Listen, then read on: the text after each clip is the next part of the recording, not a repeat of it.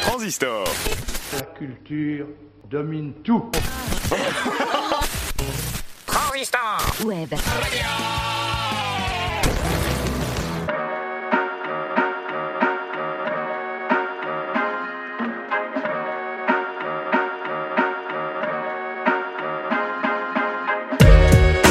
Musicocentré, épisode numéro 9, une émission de musique classique qui vous est proposée par Clara Nouvelle.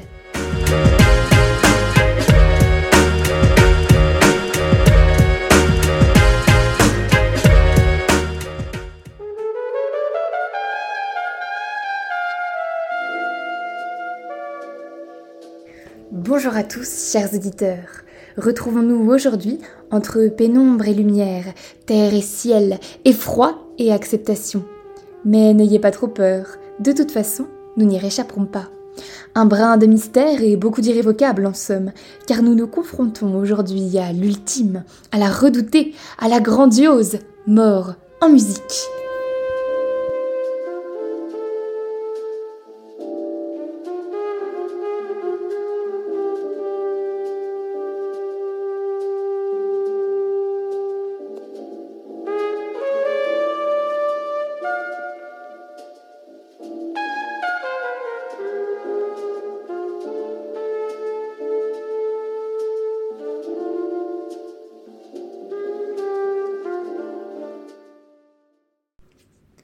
C'est au bord de la crypte que nous débutons notre procession au son d'une liturgie.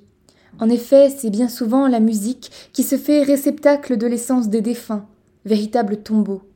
La mélodie devient alors une dernière mémoire, à la fois musique de la mort et musique pour les morts, requiem et mémorial. Comment parler de la mort en musique sans penser au genre du requiem? Tantôt sinistres, tantôt épiques, les requiems font souvent partie des œuvres les plus populaires des compositeurs, peut-être grâce à leur dimension colossale et leur aspect totalisant, les requiems des morts devenant un tombeau à l'œuvre tout entière du musicien. Écoutons alors, à l'orée de notre parcours, le requiem a aeternam issu du De Profundis de Lully.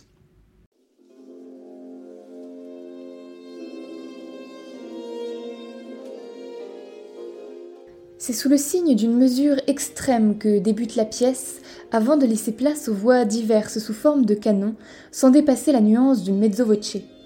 Les voix se font languissantes, tant chagrinées que dans l'attente, attente d'une lumière, ce que semble prouver le registre, qui ne rentre jamais vraiment dans le grave.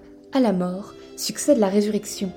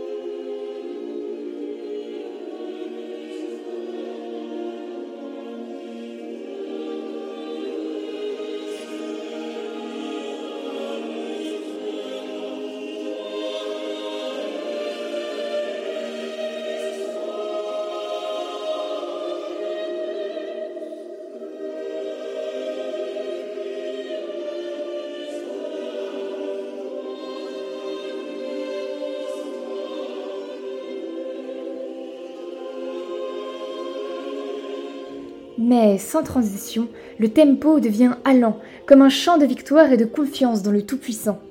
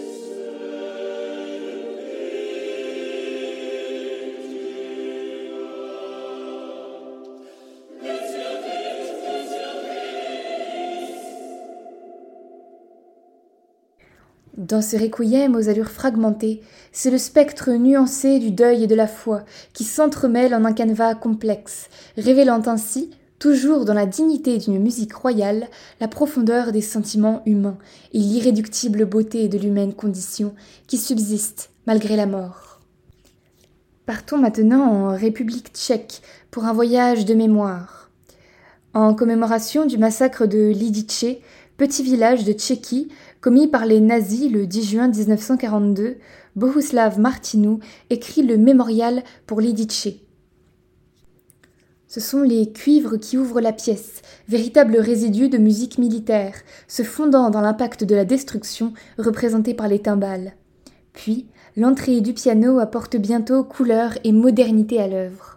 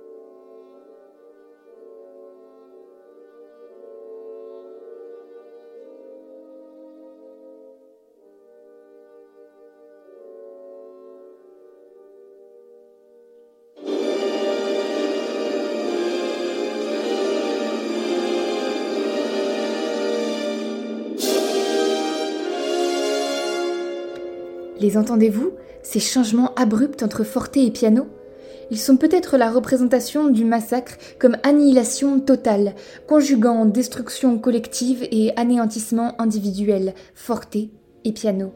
Ainsi, le martial se conjugue au legato entre horreur et larmes.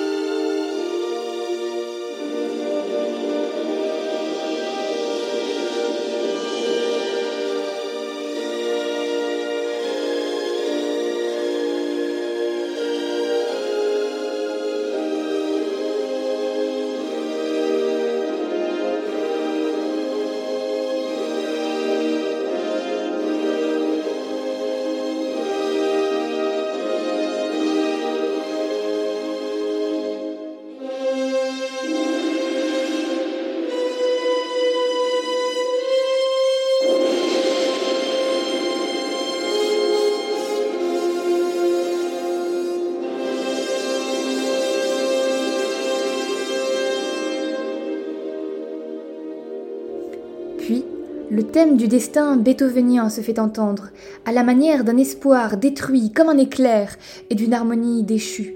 Sol, sol, sol, mi. Difficile de passer à côté, le thème ne se finit pas. L'idéal beethovenien de l'union des peuples resterait alors pour toujours inaccompli.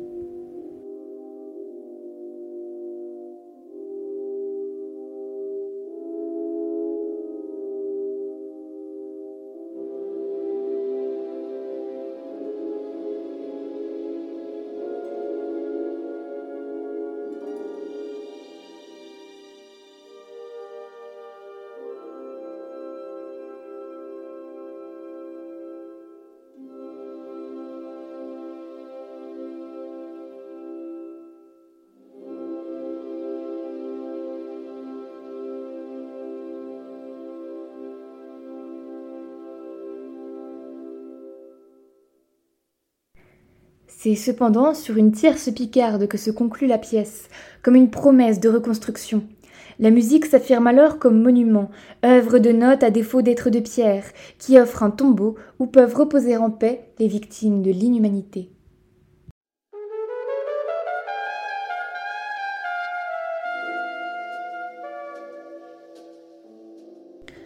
La mort, pour ceux qui restent, est donc liée à une cérémonie, à un rite que régit la musique.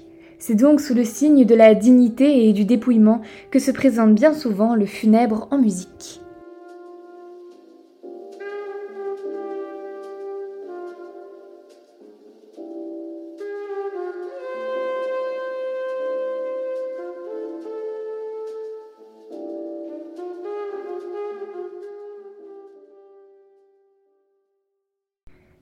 Mais faisons silence, car une procession approche. Il s'agit du cortège musical de la marche extraite des funérailles de la reine Marie de Purcell. La timbale tient une place prédominante dans cette pièce, ponctuant terriblement le thème dépouillé qui s'ornemente au fur et à mesure de ses répétitions. À la manière d'une procession dont on entend le pas qui se rapproche, la musique va crescendo, le dénuement devenant alors un sentiment de majesté que la mort viendrait encore glorifier du sceau de l'éternité.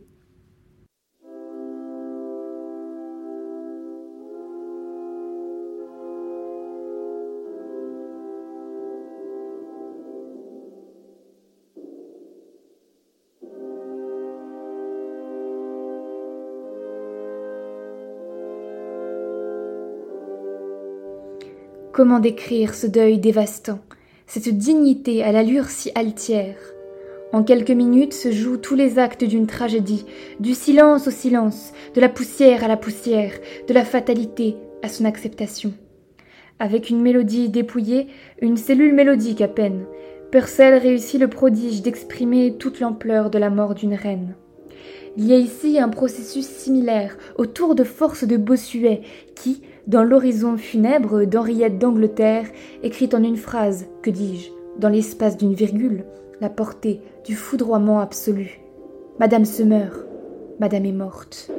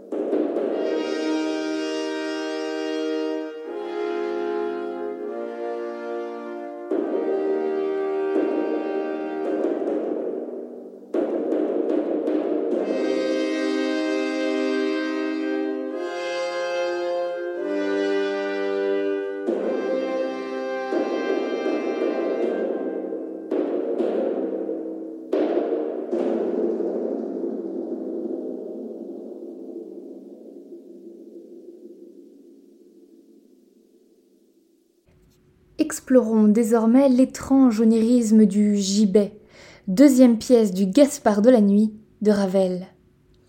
C'est sous le signe du dénuement que débute la pièce, qui commence par un octave solitaire répété en ostinato. Il s'agit d'un glas. Dans le son creux de l'octave se déploient conjointement le silence et la couleur, l'exécution et la perpétuité.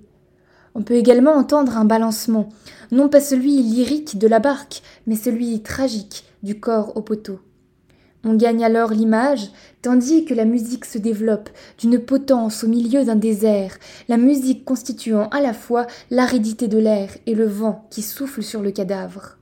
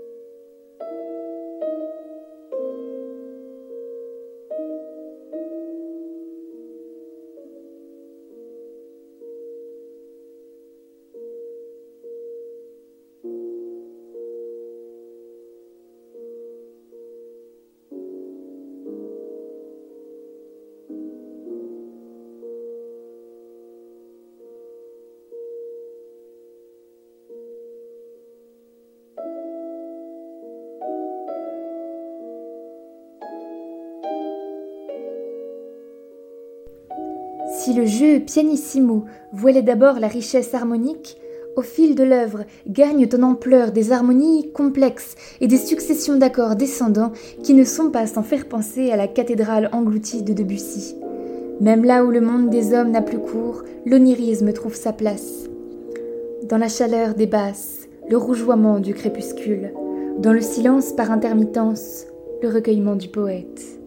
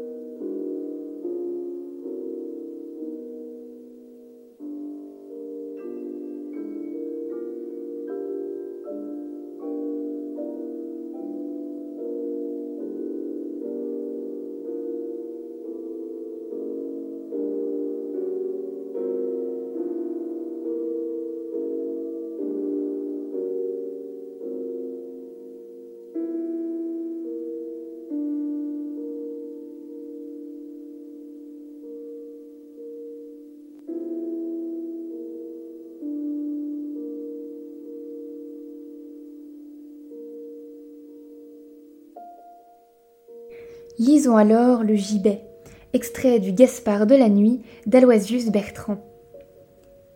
Ah, ce que j'entends.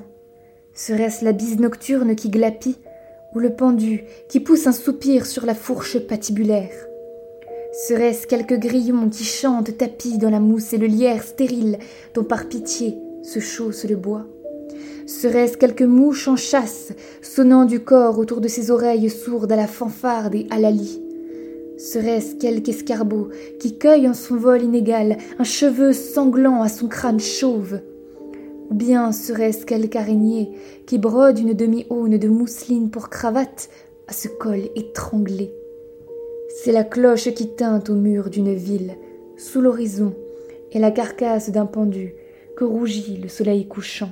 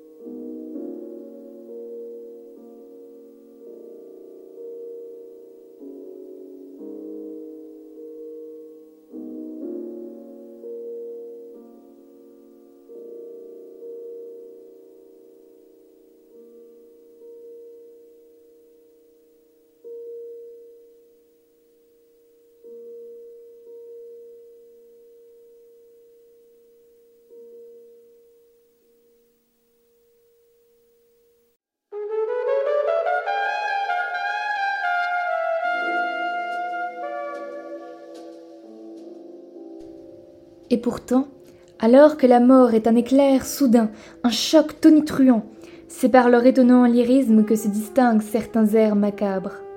À la fois douceur et dévastation, la finesse musicale se révèle alors comme étant au service de la nuance des sentiments.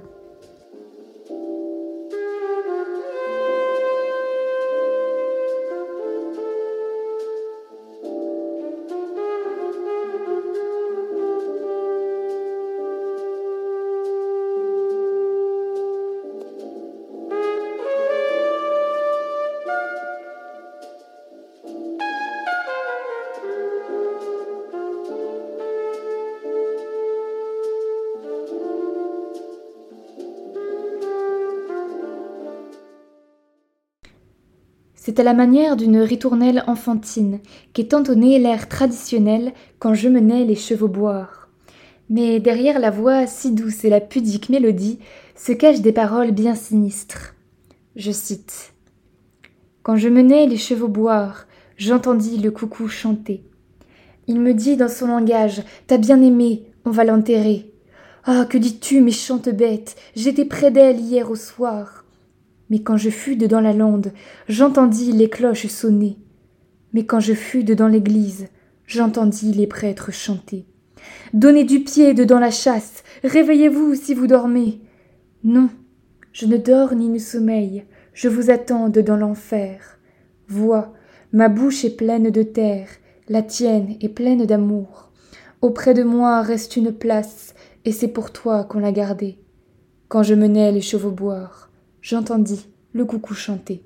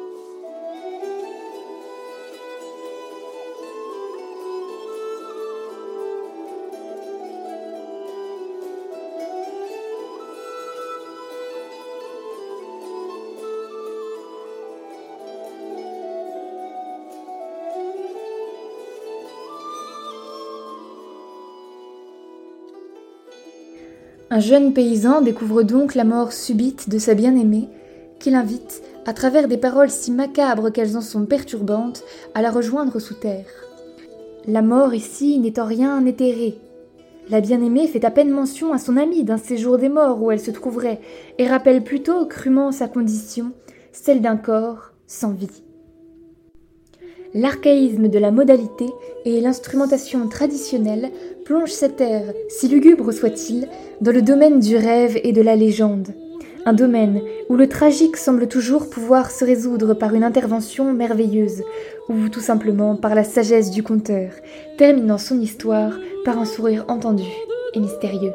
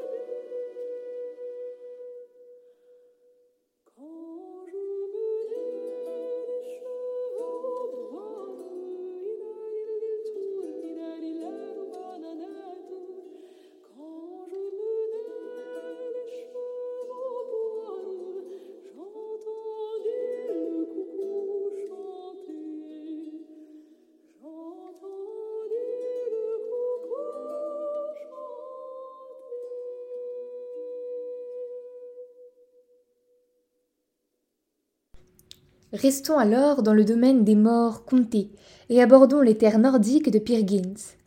Peer est une mise en musique de la pièce de théâtre éponyme d'Henrik Ibsen. Il est étonnant, lorsqu'on ne connaît que l'œuvre de Grieg, de découvrir l'argument de la pièce. En effet, comme l'atmosphère lyrique contraste durement avec le parcours picaresque du médiocre Pire. Poursuivant un idéal inaccessible, Pirgin sème le désordre autour de lui. Il fuit toute difficulté, renonce à sa condition d'homme pour se transformer en troll, et trouve la prospérité dans le commerce d'esclaves. Bientôt ruiné, l'anti-héros vit dans la brousse avant d'atterrir à l'asile de fous.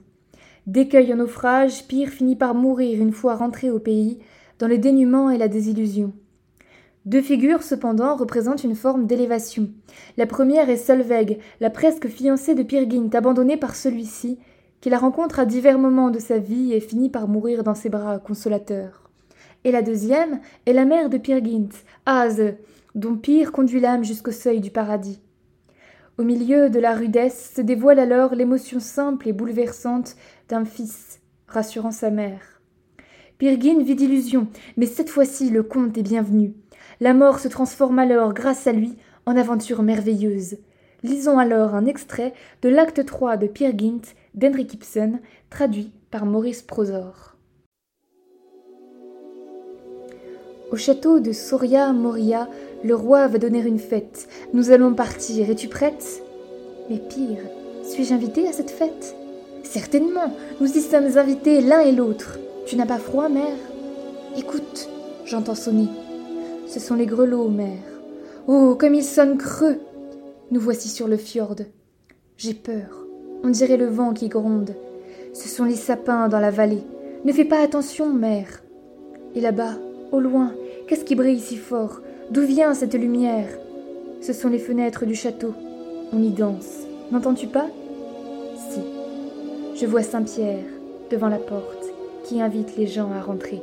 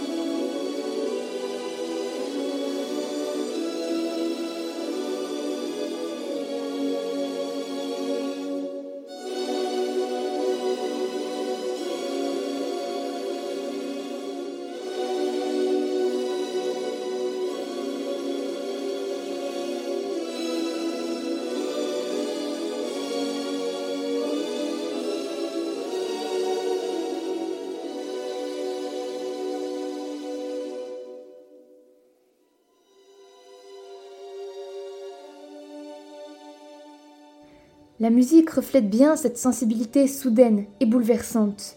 Une simple progression, d'une tierce mineure à l'autre, d'abord discrète, puis de plus en plus déchirante à mesure qu'elle se répète.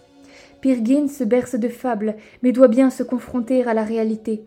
C'est peut-être ce que montre cette musique, dont le da capo, doublé de marches harmoniques, ressemble fort à une assénation. Voix du deuil contre voix de l'illusion. Elle est partie pire, et il faut l'accepter.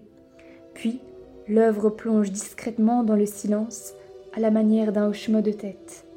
Oui, je le sais.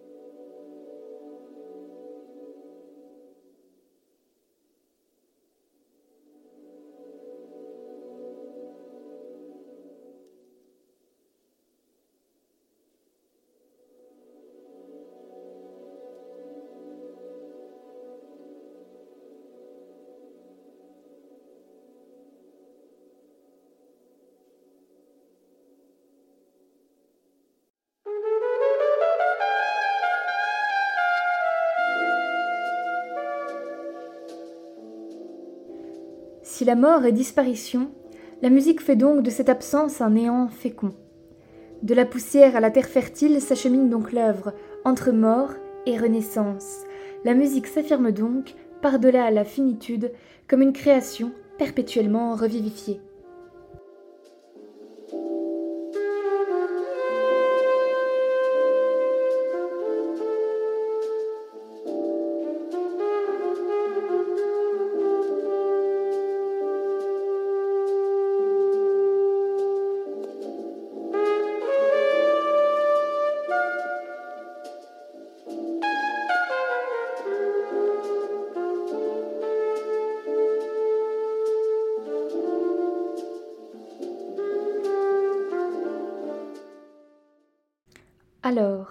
Entre néant et renaissance, découvrons maintenant De la Maison des Morts, opéra de Léo Sianacek.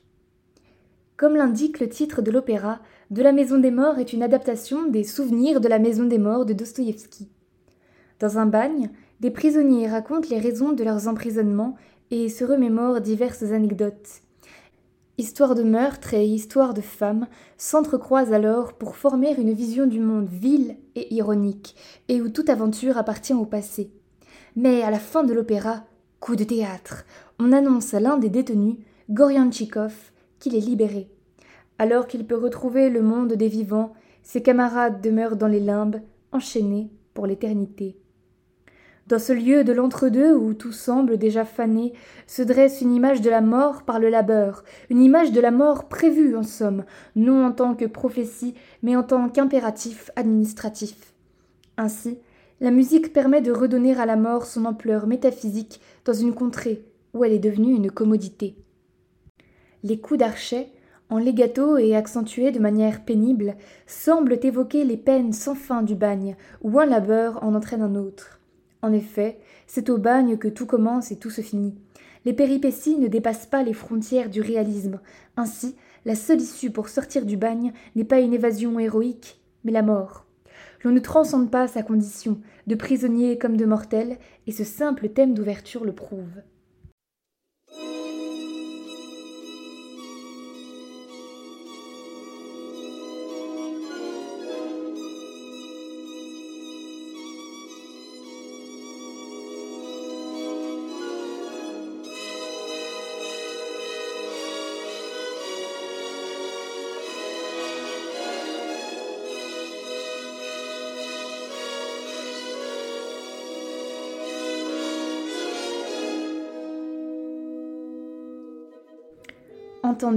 Comme l'arrivée de tout l'orchestre agit comme le souffle rugueux d'une tempête de neige dans une steppe russe. Puis, des petites phrases, coupées avant même de s'achever, interviennent comme des élans vitaux, au rire désabusé mais tout de même allant, comme autant de voix de prisonniers exhortant leurs camarades à garder espoir. Mais les chaînes ne peuvent s'oublier. Elles sont intégrées à l'effectif orchestral, rappelant la fatalité de la condamnation, condamnation du crime, tout comme condamnation de l'existence.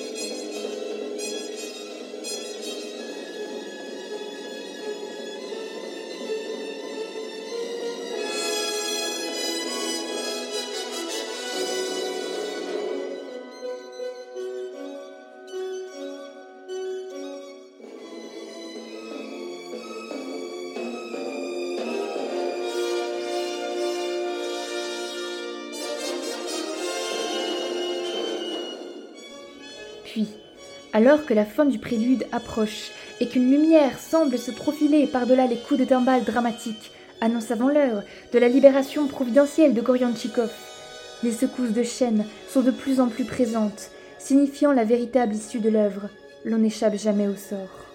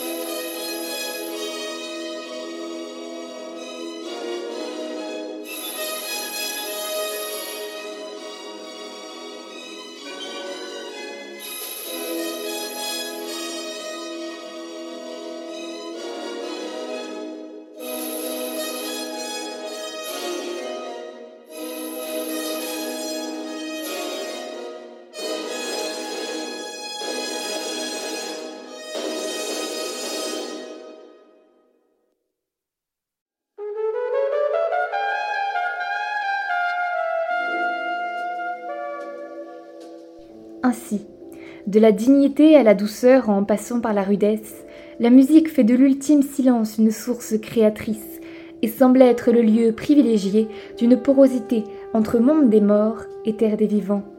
La musique avance au rythme de la barque de Caron, guidant les défunts, se faisant elle-même tombeau. À la disparition, la musique survit et tient à rendre elle-même son dernier jugement.